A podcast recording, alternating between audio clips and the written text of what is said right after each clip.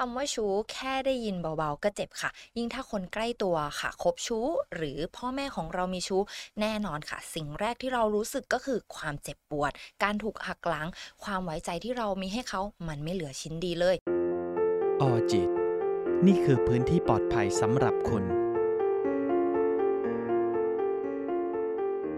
คำว่าชู้แค่ได้ยินเบาๆก็เจ็บค่ะ ยิ่งถ้าคนใกล้ตัวค่ะคบชู้ หรือพ่อแม่ของเรามีชู้แน่นอนค่ะ สิ่งแรกที่เรารู้สึกก็คือความเจ็บปวด การถูกหักหลัง ความไว้ใจที่เรามีให้เขามันไม่เหลือชิ้นดีเลย ถ้าคนรักของเรามีชู้ค่ะ เรายังพอรู้ว่าเราอะจะทำอย่างไรต่อไปดี แต่ถ้าคนนั้นนะคะเป็นคุณพ่อหรือคุณแม่ของเรา เราอาจจะเกิดความสับสน แล้วเราก็จะรู้สึกว่าฉันควรจะไปในทิศทางไหนดี วันนี้ค่ะ อังคณาอยู่กับพี่อีฟค่ะ นักจิตวิทยาคลินิก ที่จะมาพูดคุยเกี่ยวกับเรื่อง ถ้าพ่อแม่ของเรามีชู้เนี่ยพอเรารับรู้แล้วเราควรทำอย่างไรดี สวัสดีค่ะพี่อีฟสวัสดีค่ะน้องอาง หัวข้อนี้นี่เรียกได้ว่ามันแบบ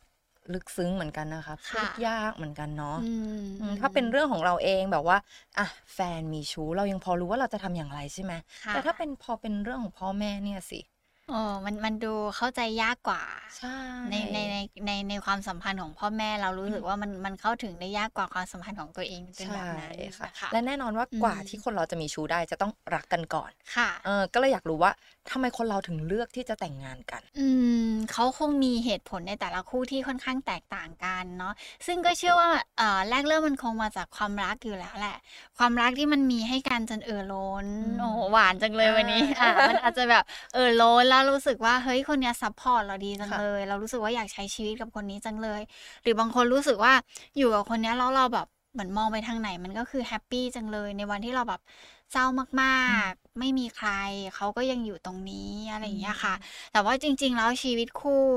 ในการที่จะตัดสินใจแต่งงานกันในแต่ละคู่คงแตกต่างกัน แต่จะบอกว่าในทุกๆ คู่อะมันจะมีอยู่สองสององค์ประกอบด้วยกันที่มันควรจะ balance กันหรือ จริง ๆ ถ้าเป็นไปได้ชีวิตคู่ที่ดีแล้วมันไปกันได้ดีอะมันควรจะบาลานซ์สองอย่างนี้อย่างแรกเลยก็คือในเรื่องของเสน่หาอืมเสน่หาในที่นี้ก็อาจจะเป็นเรื่องของความรัก ความคิดถึงอะไรอย่างเงี้ยที่มันควรจะมีต่อกันอยู่สม่ำเสมอเนาะอีกอันหนึ่งเลยก็คือ เป็นในเรื่องของความผูกพันค่ะเวลาที่เราอยู่กับใครนานๆ เราก็จะรู้สึกผูกพันกับเขาอยู่แล้วแหละ แต่ไอความผูกพันนั้นมันอาจจะหมายถึงความห่วงใยความปรารถนาที่ดีต่อกันและกันอย่างเงี้ยแต่เวลาที่เราแต่งงานกันไปนานๆ แล้วบางทีบางคนขาด ความสมดุลตรงเนี้ยที่มันบางทีข้างหนึงมันหายไปอืมเหลือแค่ข้างหนึง หรืออ่าอย่างหนึงมากกว่าอย่างหนึ่งมันบางทีมันก็จะทำให้ดูขาดขาดๆกันเกินได้อะไรอย่างเงี้ยใช่ค่ะอืมเพราะบางทีอะพอระยะเวลามันยาวนาน คนชอบค่ะลืมตรงนี้จริงๆนะค่ะลืมใส่ใจลืมวันสำคัญเพราะจริงๆไม่จำเป็นต้องทุกวันก็ได้ แต่แบบค่ะสักอาทิตย์ละวันหรือวันสำคัญก็ได้ แต่บางคนคือเลือกที่จะเฉยเมยไปเลย มันก็เลยอาจจะอืมขาดตรงนี้หรือเปล่า อาจจะเป็นเรื่องของความคุ้นชินอืมเขารู้สึกว่าแบบ โอเค คนนี้คือแบบนิ่งแล้วอ่าความสัมพันธ์ของเราสองคนมันนิ่งแล้ว ฉันไม่ต้องทำอะไรที่ที่ต้องใช้ความพยายามอืมมาก ๆ แต่อีกฝ่ายหนึ่งบางบางทีเขาอาจจะรู้สึกว่าบางอย่างมันหายไปอือะมเหมือนโปรโมชั่นมันหมดไปอะไรอย่างเงี้ยมันถึงมันถึงบอกว่า อยากให้ทุกคนแบบพยายาม balance สองอย่างเนี้ยให้มันมีควบคู่กันไปอืมแม้กระทั่งในชีวิตที่แค่เป็นแฟนกันก็ควรจะมีสองอย่างนี้แบบแบบไปควบคู่กันอย่างเงี้ยถ้าเรามีแต่ความรักอย่างเดียว แต่เราไม่มีไม่มีความห่วงใยไม่มีความปรารถนาที่ดีต่อกัน มันก็อืมก็คงอยู่กันได้ยาก หรือถ้าเรามีแค่ฝั่งของความเออฉันปรารถนาดีกับเธอนะ ฉันผูกพันกับเธอ แต่เรารักกันไม่มากพอ บางทีเรามันก็จะนำไปสู่ความไม่เข้าใจกันได้อะไรอย่างเงี้ยค่ะ หรือที่เคยได้ยินเลยค่ะ อาจจะค่ะเรียกได้ว่าของตาย อ๋อเออใช่ฉันไหมคำนี้ชัดเจนเออมากขึ้น คือแบบพอด้วยความนานไปมองเลยว่าของตายยังไงก็คือยังอยู่กับเราแหละเอออาจจะทำให้ภาพมันชัดขึ้นเนาะด้วยคำนี้เออพี่ลืมคิดถึงคำนี้ไปเลยน้องอะคือพอพูดถึงคำว่าของตายมันเหมือนกับความรู้สึกที่แบบยังไงก็ได้อะอะไรก็ได้ มาเมื่อไหร่ก็เจอใช่จะเป็นใช่รูปแบบแบบนั้น อืม เพราะฉะนั้นพอเป็นอย่างเงี้ยไปเรื่อยๆแล้วแน่นอนว่าอีกคนหนึ่งพอไม่ได้รับบางทีอาจจะต้องโหยหาจากอีกคนหรือเปล่าอื มันเลยเป็นที่มาว่าต้องไปมีอีกคนหนึ่งอืมอืมอาจจะอาจจะเป็นเหตุผลหนึ่งเนาะที่ทำให้ให้หลาย ๆ คนเลือกที่จะมีมีความสัมพันธ์ทับซ้อนในระหว่างที่เรามีมีครอบครัวอยู่แล้ว หรือเรามีคู่ของตัวเองอยู่แล้ว เพราะจริง ๆ แล้วเวลาที่เรามองว่าอ่าเรามีแต่มันไม่ถูกเติมเต็มอืมเรามีแต่มันไม่ได้ support ได้เท่าเมื่อก่อน หรืออาจจะไม่ต้องเท่าเมื่อก่อน แต่มันไม่ได้ในวันที่เราต้องการ แล้วเขาก็คงมองหาอะไรที่มันจะสามารถมาซัปพอร์ตแล้วมาเติมเต็มกับความรู้สึกตอนนั้นของเขาได้อะไรอย่างเงี้ยค่ะมันก็เลยทำให้หลาย ๆ ครั้งเรามักจะเห็นความสัมพันธ์ที่มันถูกทับซ้อนกัน หรือมีมือที่สามเข้ามาในชีวิตคู่ได้อะไรอย่างเงี้ยค่ะอืมเลยสงสัยว่าถ้าไม่รักกันแล้วทำไมถึงไม่เลิกกันไปเลย เอออันนี้อย่างที่บอกว่าบางที อ่า ความรักมันอาจจะหมดไป แต่ว่าอีกฝั่งหนึ่งมันอาจจะยังอยู่ในเรื่องของความสัมพันธ์ ที่เรารู้สึกว่าเราผูกพันกับคนนี้จังเลย เรารู้สึกว่าเราอยู่กับคนนี้มานานแล้วมันคือความคุ้นชินจนแบบยังไงก็ได้ทำยังไงก็ได้ไปแล้วอะไรอย่างเงี้ย หรือบางคนเขาอาจจะจะรู้สึกว่ามันติดอยู่ในห่วงบางอย่างที่มันไม่สามารถจะแยกออกจากกันได้ ยิ่งถ้าเกิดลองมองในชีวิตของความเป็นครอบครัวแล้ว สิ่งหนึ่งที่มักจะเกิดตามมาคือลูกอืมบางคนก็เลือกที่จะอยู่ตรงนั้น เพราะว่า ฉันมีลูกแล้วมันคือความรับผิดชอบที่จะต้องทำร่วมค่ะกันอะไรอย่างเงี้ยค่ะ อือืมมแล้วถ้าว่าเรื่องเนี้ยที่ถ้าเป็นเรื่องของพ่อหรือแม่ของเราคนใดคนหนึ่งขึ้นมาค่ะพอลูกรับรู้แล้วโอเค ลูกจะทำยังไงดี คือจริง ๆ อยากให้มองไปตั้งแต่ว่าเรื่องของความสัมพันธ์มันเป็นเรื่องของคนสองคนน่ะอ่าเอาเอาในในตัวเราก่อนละกันว่า ถ้าเกิดสมมติว่าในตัวเราเองแล้วเรามีแฟน เรามีเรามีโอกาสที่เราจะรู้สึกว่าคนนี้ไม่พอดีกับเราจังเลยอืมคนนี้ไม่เข้ากันกับเราจังเลย หรือมีบางอย่างที่มันดูไม่ลงรอยกันน่ะมันเกิดขึ้นได้เหมือนกันเนาะจริง ๆ จะบอกว่าสิ่งเหล่านี้ก็สามารถเกิดขึ้นได้กับคุณพ่อคุณแม่ได้เหมือนกันอ่าก่อนที่จะไปมองว่าเราควรจะจัดการกับตรงนั้นยังไง หรือเราควรจะดูแลตรงนั้นยังไงได้ อยากให้ทำความเข้าใจตรงนี้ก่อนว่า คือบางทีเวลาเขาอยู่ด้วยกันมันอาจจะเป็นเรื่องของการที่ ตอนแรกมันก็อาจจะดู อ่าอยู่ด้วยกันแล้วมันเหมาะสมดีอยู่ด้วยกันแล้วมันสบายใจดี แต่เวลาที่เราแต่งงานกันสิ่งหนึ่งที่จะตามมาคือความเป็นตัวของตัวเองจะสูงขึ้น อย่างเห็นได้ชัดเลย เราจะรู้สึกว่า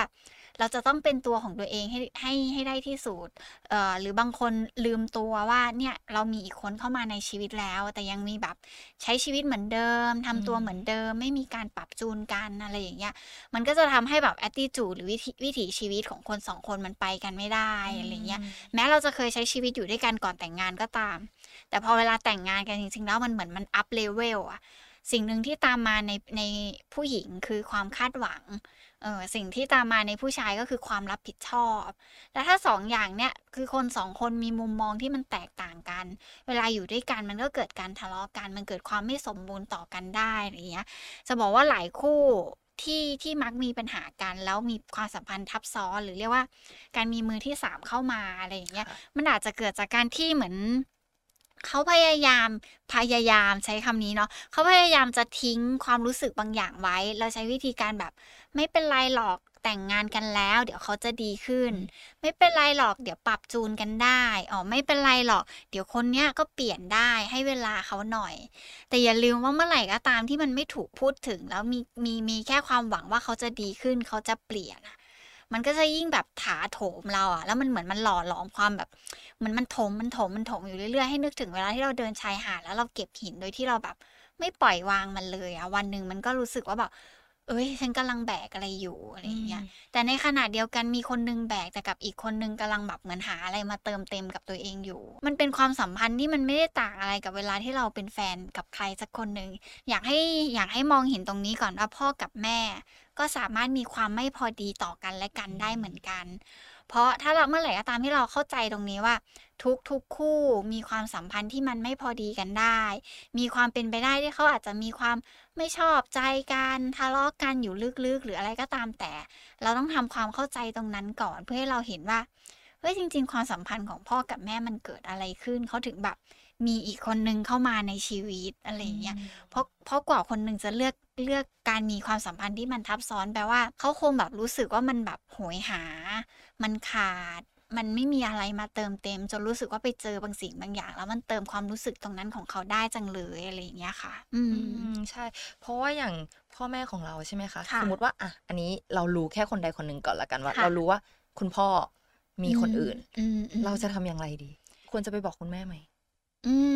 ม ถ้าในมุมพี่นะ พี่อยากจะให้เราทำความเข้าใจก่อน แล้วลองหันไปมองดูพ่อกับแม่ก่อนว่า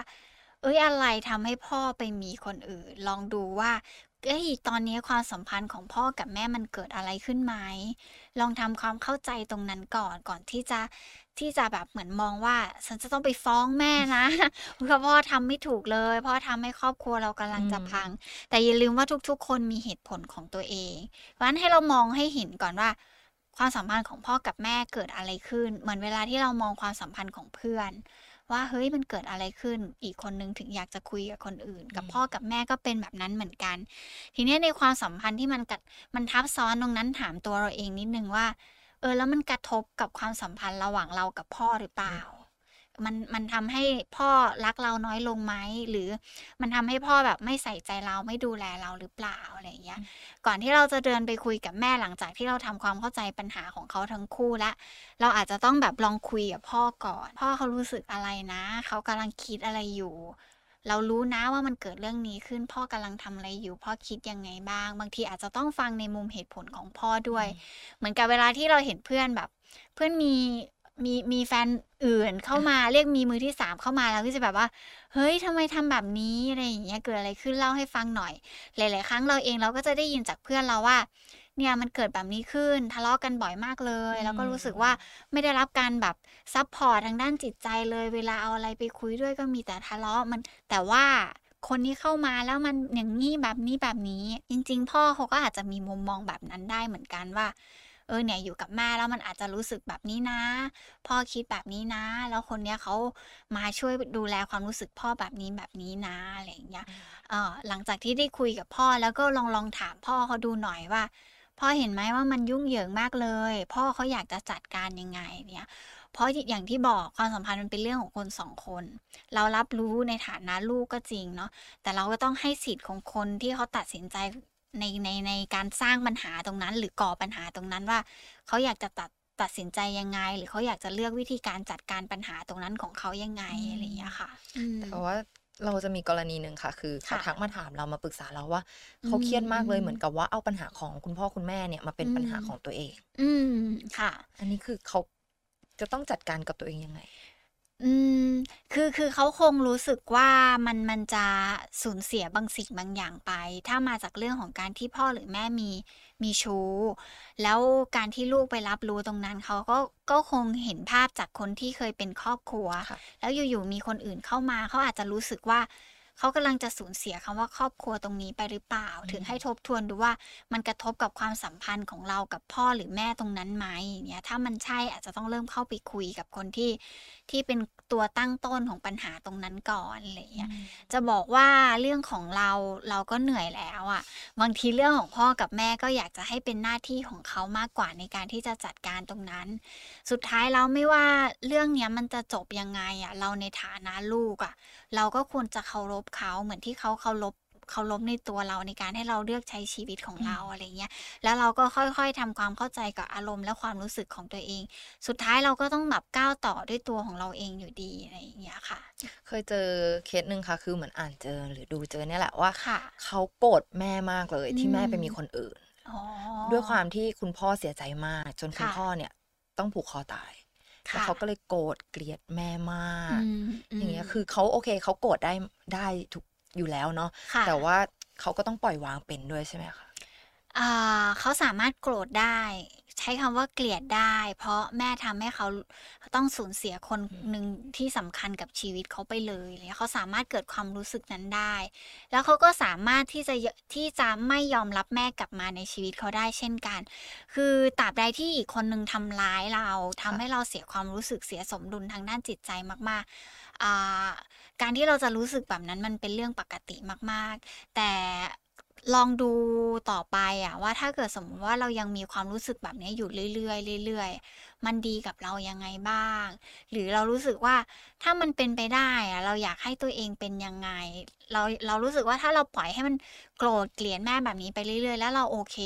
แล้วเราก็ใช้ชีวิตของเราต่อไป โดยที่เราไม่ต้องไม่ต้องมายุ่งกับแม่อีก แล้วเขารู้สึกว่าอันนี้มันดีกับเขามากกว่า เอออะก็เคารพเขาว่าควรเป็นแบบนั้น แต่ถ้าเขาถามตัวเองแล้วว่า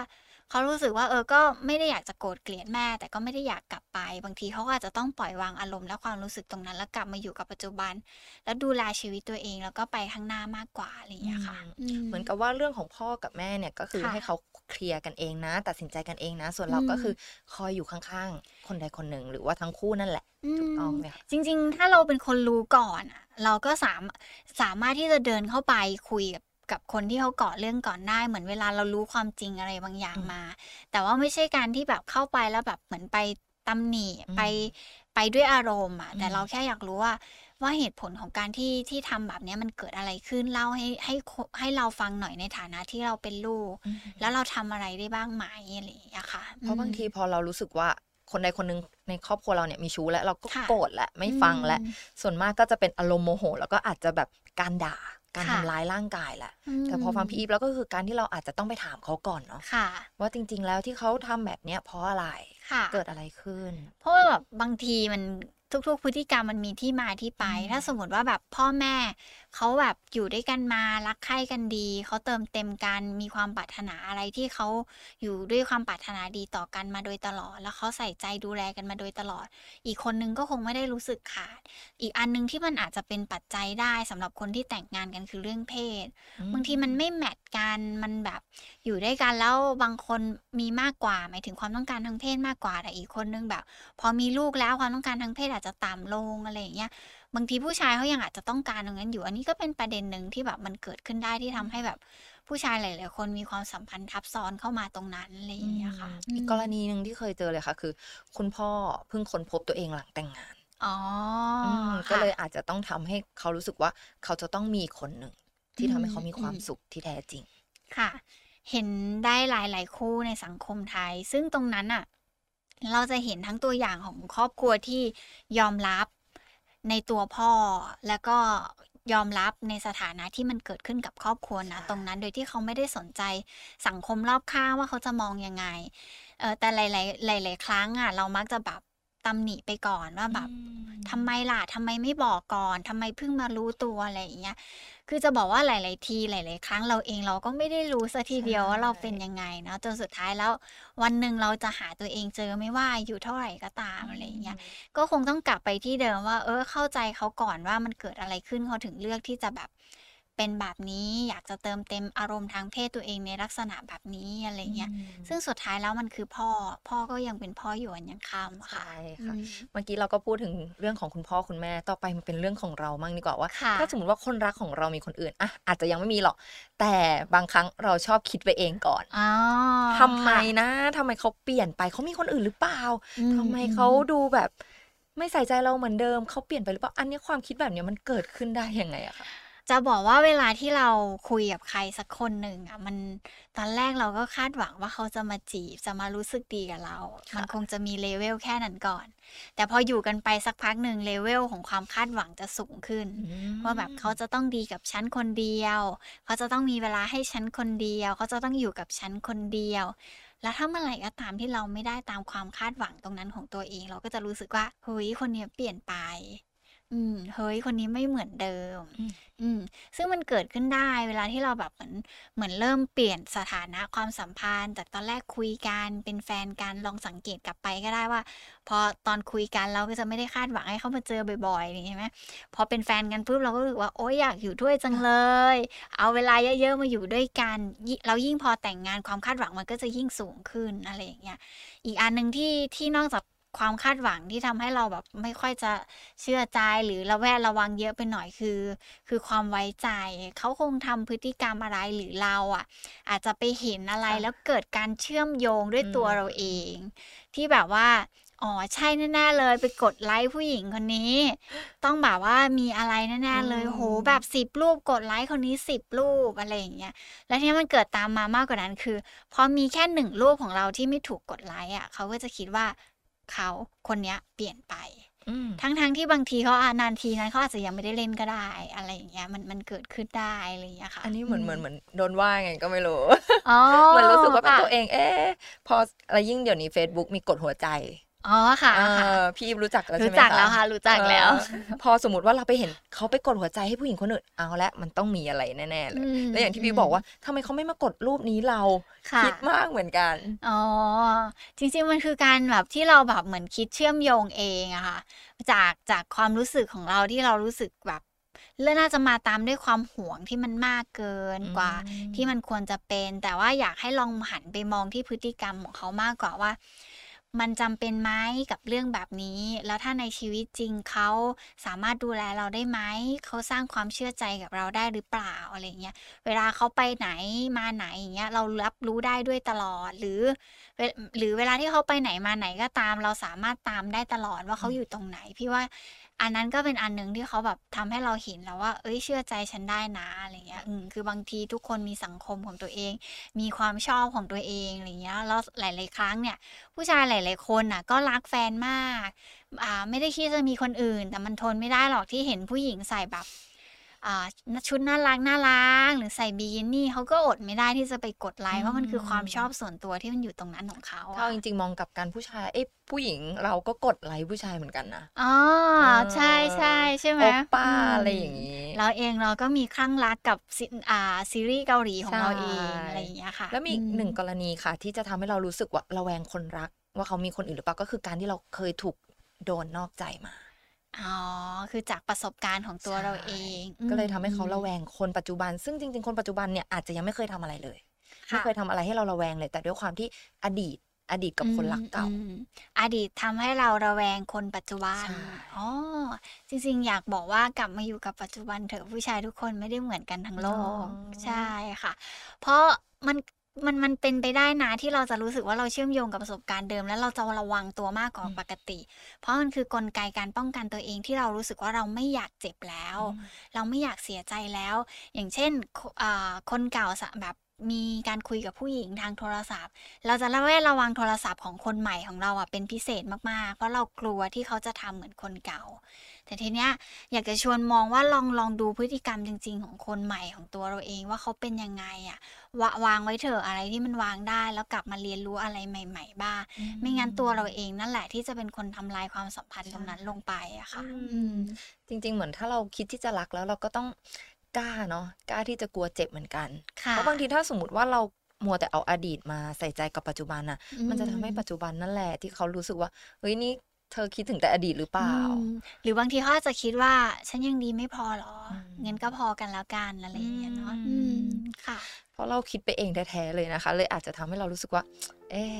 ชีวิตรักของเราอาจจะไม่ราบรื่นก็ได้ค่ะวันนี้ค่ะเราก็คุยกับพี่อีไปถึงเรื่องกรณีของคุณพ่อคุณแม่หรือกรณีของเราเองหากคุณพ่อคุณแม่ของเราอะค่ะ มีความสัมพันธ์ที่ทับซ้อนนะคะก็อยากจะให้เราอะค่ะ เข้าไปพูดคุยกับท่านก่อนว่า เพราะอะไรไม่ใช่แบบเรารู้สึกโกรธหรือโมโหแต่อย่างเดียวเลย อยากจะให้เข้าไปพูดคุย พูดคุยกันดีๆ ส่วนถ้าเป็นเรื่องของเราเอง เราก็อาจจะรู้แล้วว่าตัวเราควรจะทำอย่างไรดี ถ้าเราคิดไปเองหรือว่าเราเอาแต่อดีตมาใส่ใจปัจจุบันเนี่ยเราก็ควรที่จะปล่อยวางอดีตไว้ก่อน แล้วก็โฟกัสแต่ปัจจุบันนะคะสำหรับวันนี้ค่ะ อังกับพี่อีไปก่อนนะคะ สวัสดีค่ะ